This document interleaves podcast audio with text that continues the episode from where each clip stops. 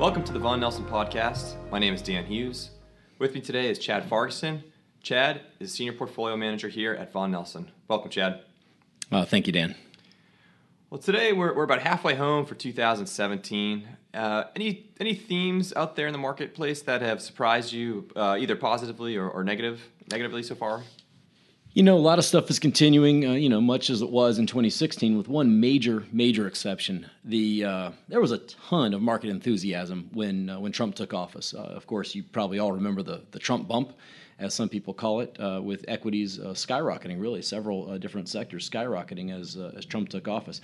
The major surprise to me has been the absolute lack of progress on several of the promised actions. So so far, no tax reform, nothing yet on healthcare nothing on infrastructure, bank deregulation has not come about.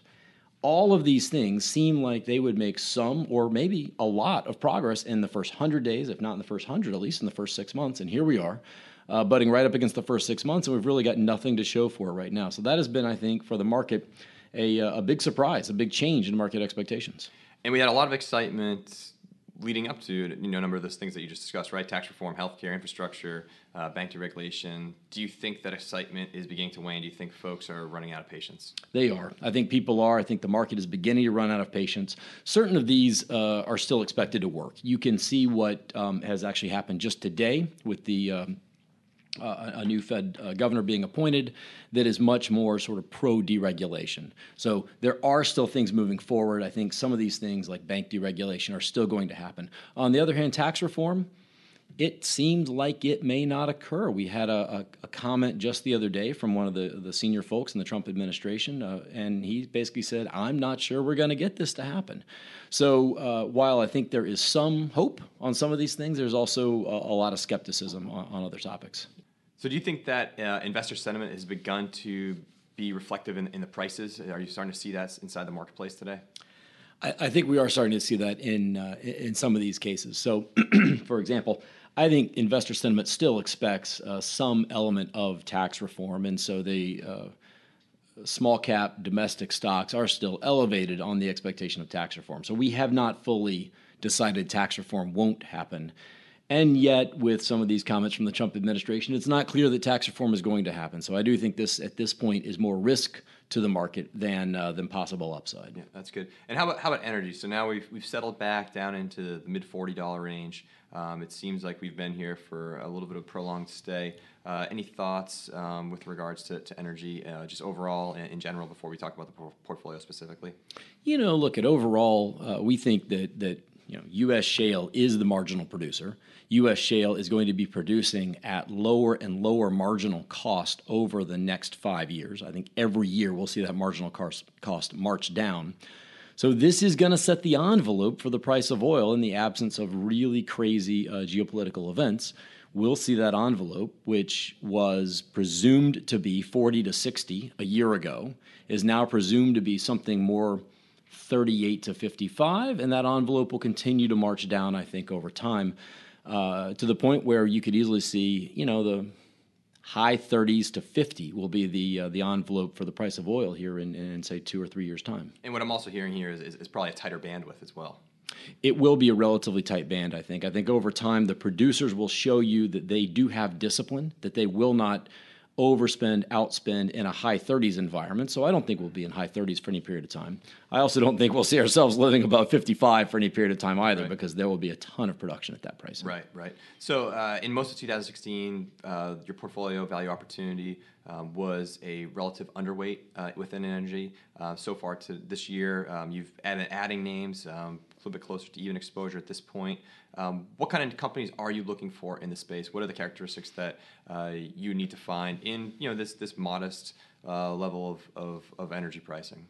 So within the E&P names, we're looking for the low cost producers. Uh, we're looking for the um, the companies that are actually applying standard manufacturing cost improvement techniques this is not something you could do even five years ago. This concept of I have a, uh, an E&P company, I'm going to act like a manufacturer, and I'm going to actually apply uh, you know, uh, standard techniques to lower my costs steadily over time.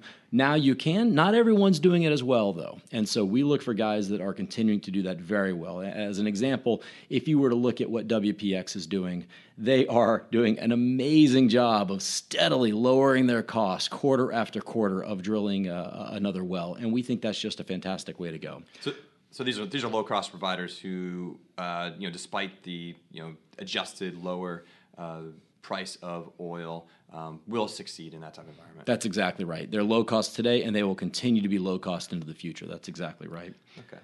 Another one would be the uh, the services companies and the manufacturers. The as long as as a uh, as a an E and P, as long as the E and P companies are trying to be low cost, if you're a services company, if you're a manufacturer, giving them the services and the parts they need to maintain that low cost position, you're going to do well. There's going to be more activity for you. You're going to do well. So that is, I've got to be focused if I'm if I'm buying a, you know, an oilfield services company in onshore U.S. names. So, uh, uh, switching up gears here a little bit and going back to something we discussed at the beginning of the conversation on infrastructure. Um, We've seen a bit of a slowdown in the industrials over the last few weeks. Uh, do you believe that this is an overextension of price in the market, or do you believe there's less confidence in the infrastructure plan going forward? Well, it's probably a combination of both, and they, they're probably somewhat somewhat the same thing. I, I might say. If you look at what's happened here, I think the expectation of future oil price, future commodity price, future activity all these expectations have come down from where they were just a few months ago. As those expectations have come down, as people have begun to look at 2018 and say, huh, earnings in 2018 for industrials may be less than I thought they were, we should expect the industrials to pull back, perhaps meaningfully in a couple of cases. And on to healthcare. Uh, so healthcare, um, looking at how value opportunity was positioned last year, had a, a, really heavy overweight. I think at, at maybe your most extreme, you were close to about 4x overweight uh, to what the index had. Um, today, we're much more in line, almost uh, almost exactly in line uh, with the Russell Midcap Value Index. Why the reduction in the overall position size? Um, what kind of companies did you elect to move away from? Um, and, and maybe I'll start with that. So, look, we think over time, healthcare is one of the very few clearly secularly growing parts of the economy. There will be more healthcare in the economy a decade from now than there is today. About that, there seems to be, uh, I, I think, no question. I think it's just almost incontrovertible. That said, deciding today with healthcare reform, as uncertain as it is, deciding today which companies are going to succeed a year, two years, and three years from now has gotten harder. And so we've decided that over the next uh, 12, 18 months, it's a little less clear right now who's going to win, who's going to lose. As those uh, healthcare names are struggling, we decided to go ahead and pull back from that uh, that overweight and get back to an even weight and leave ourselves just in names in businesses that we thought would win no matter what. Businesses that really doesn't matter which way healthcare reform runs um, except for certain absolutely extreme examples which seem almost impossible to, to come about, these businesses are going to win over time. Can you share uh, an example of the, of the, type of company that you believe would win in either scenario? So, a, a good example would be Centene. Centene uh, provides uh, Medicaid services to the states. And so, if a state needs to improve the way it's running its Medicaid program, uh, get more from its Medicaid dollars. And which state doesn't need to do this? Centene has proven over time that they are the best at doing that. And so we believe that sticking with Centene, Centene's going to work no matter what happens here. Every state is going to continue to need to get more value from the Medicaid dollars they have. We think Centene is the best provider to do that. Great, thanks. All right, jumping into some uncharted territory here. Uh, the first utility name to go into value opportunity in, in a number of years uh, found its way in in the second quarter. Um, can you tell us a little bit about the name, um, why now, and what this specific name does that is different from uh, and has changed your stance on, on the world of uh, utilities? Certainly. So this is hardly a utility, uh, but it does get classified as a utility. So this is, this name is Atlantica Yield. Atlantica Yield is actually a renamed company. It had been called Abengoa Yield until uh, not so long ago. It was a subsidiary of the Spanish construction firm Abengoa. That construction firm created the Abengoa Yield Company to be a place to uh, to drop down, if you will, uh, to sell their uh, solar and wind power projects. So what was called Abengoa Yield is now called Atlantica Yield and is now actually no longer associated with Abengoa. Abengoa is going through bankruptcy. They do still have a position that they're uh, they're selling down, but really this is now its own uh, independent company. What does this company have? This is very simple. They own assets which have very long lives. So these are solar plants with 30-year lives. These are wind farms with 30-year lives. Uh, these are some other uh, some conventional uh, electricity generation plants with again 25, 30-year lives. And these long-lived assets have long term, locked in, contracted cash flows with very, very creditworthy counterparties. So, what do we really have here? Yes, it's kind of a utility. They do generate electricity, that's what they do. Uh, but it is not nearly the same because what they're doing is they're generating electricity to then sell to other utilities, to then sell to other folks that, that sell that electricity on. And, and Atlantica Yield has a locked in 8% IRR. And so we own this name because we believe that with nothing else happening, the management team can go to sleep tomorrow and do zero, and we're going to earn 8%. Now, we don't think the management team is going to go to sleep tomorrow. We've actually met this team. They seem like one of the smartest teams around as far as knowing what they're doing. We think they're going to continue to create value. As that team continues to create value, we believe we can get ourselves to that mid double digit return, that 15% return that we're looking for over time in the Value Opportunity Fund. So, sticking with uh, looking at the three themes that we typically invest in, right? The, the undervalued growth, undervalued asset and undervalued dividend. Um, sounds like we're going to get close to two thirds of our expected return um, coming off off the yield. So I guess that leads to the next question of you know in, in a in a world with uh, you know zero to extremely low interest rates. Um, in a world where we've seen yield proxies get bid up uh, heavily over the last couple of years, um, why have folks been slow uh, to, to move into a name like Atlantic, Atlantica Yield? You know, Atlantica Yield has been a complicated story. It has been complicated because it was tied to this parent company named Abengoa. People saw that name, Abengoa Yield. They saw that Abengoa was going through bankruptcy, and I, I think people just got worried. Uh, there's been this uh, a little bit of a belief that the uh, slightly less than 40% of the stock that Abengoa owned uh, created an overhang in the market. We don't think there's really much of an overhang there at all, but there's been some belief of that. And so, complicated story tied to a company going through bankruptcy, a little bit of, a, of an equity overhang, and a number of investors just say, you know, I'm not going to worry about that. Right. They just sort of push that away. Sure, just the, the work that going into it may not be uh, maybe worth it. Okay, gotcha. All right, that's great. So, um, how about this? Just on our, our last few minutes here that I have you, um, any parting comments that you'd like to uh, discuss with the, with the with the folks listening at home? You know, I'll tell you, one of the things that we found it was true last year, uh, and is, is, if you will, even more true this year, is that this market is, uh, we're finding bifurcated. And so, one of the most interesting things that we're noticing is that there's either, as you said um, a moment ago, there are these yield, these safe yield names. And these safe yield names, certain utilities have been bid up tremendously. They're sitting at 24 and 25 times PEs, kind of numbers that, uh, by my lights, hardly make any sense. On the other hand, there are entire swaths of the market, tons of private of, of public companies that are in danger of being disrupted by the big market disruptors, by the media disruptors, Facebook and Google, by the retail disruptor, Amazon, by the sharing economy disruptors, such as, as Uber.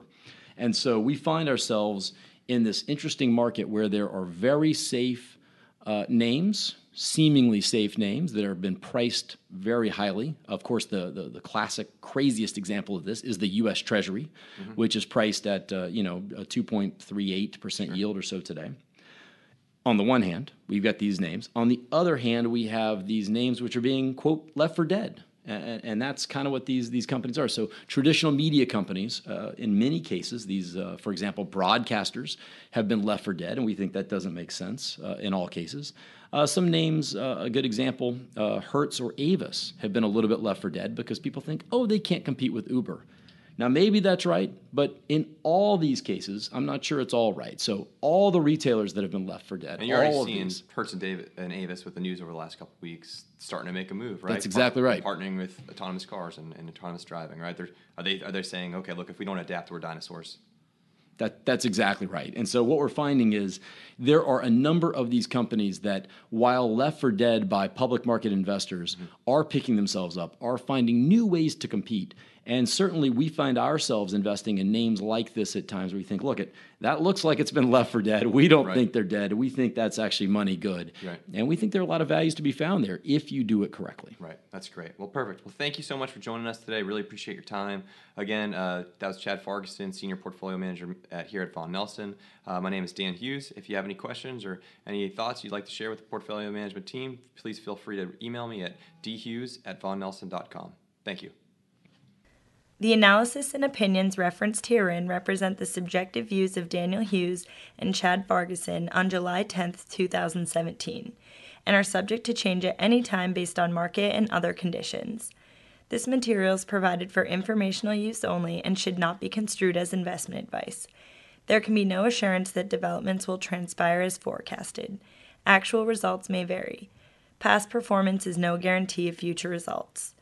Any reference to specific securities, sectors, or markets within this material does not constitute investment advice or a recommendation or an offer to buy or to sell any security or an offer of services. This communication is for information only and is intended for investment professionals only.